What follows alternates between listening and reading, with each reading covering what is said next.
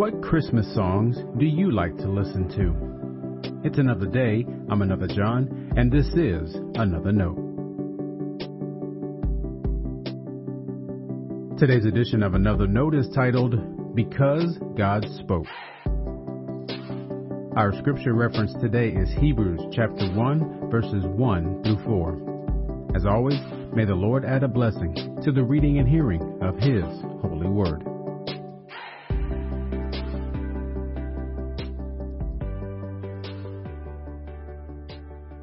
Long ago, God spoke to our ancestors in many and various ways by the prophets. But in these last days, He has spoken to us by a Son, whom He appointed heir of all things, through whom He also created the worlds. He is the reflection of God's glory and the exact imprint of God's very being, and He sustains all things by His powerful word.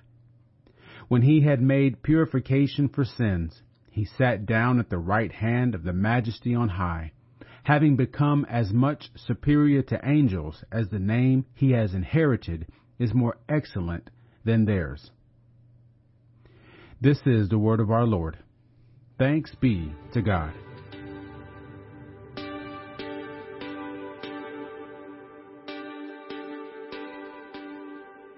The author of Hebrews saturates his brief introduction with scriptural imagery.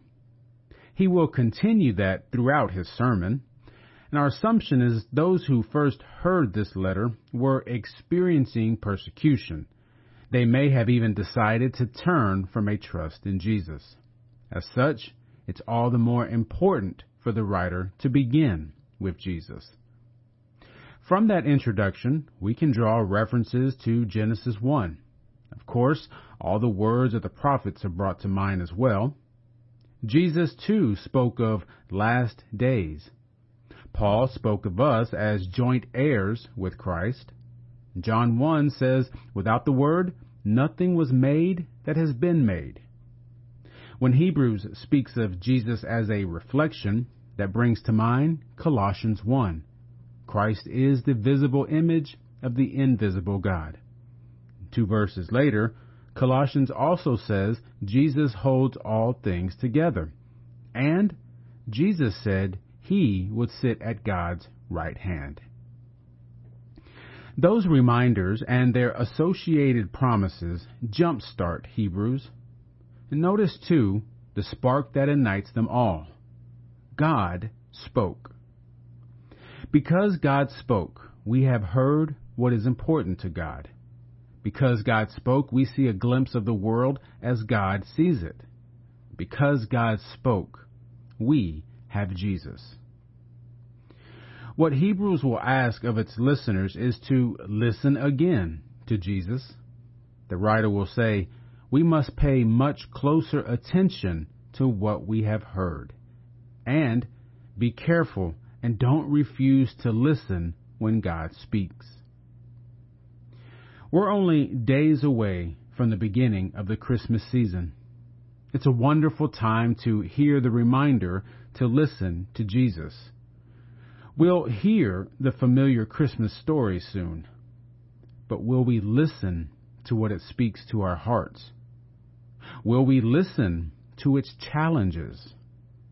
Listen because through the incarnation, Jesus is still speaking. Stay blessed.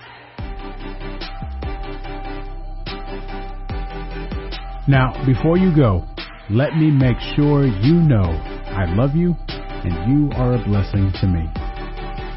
Thanks for listening to another note. I hope it helps you live a life worthy of the calling you have received. Let me know if I can pray with you and help us reach others by sharing today's devotional or leaving a review wherever you listen as a podcast. And finally, make sure to check out the website at anotherjohn.com. God be with you.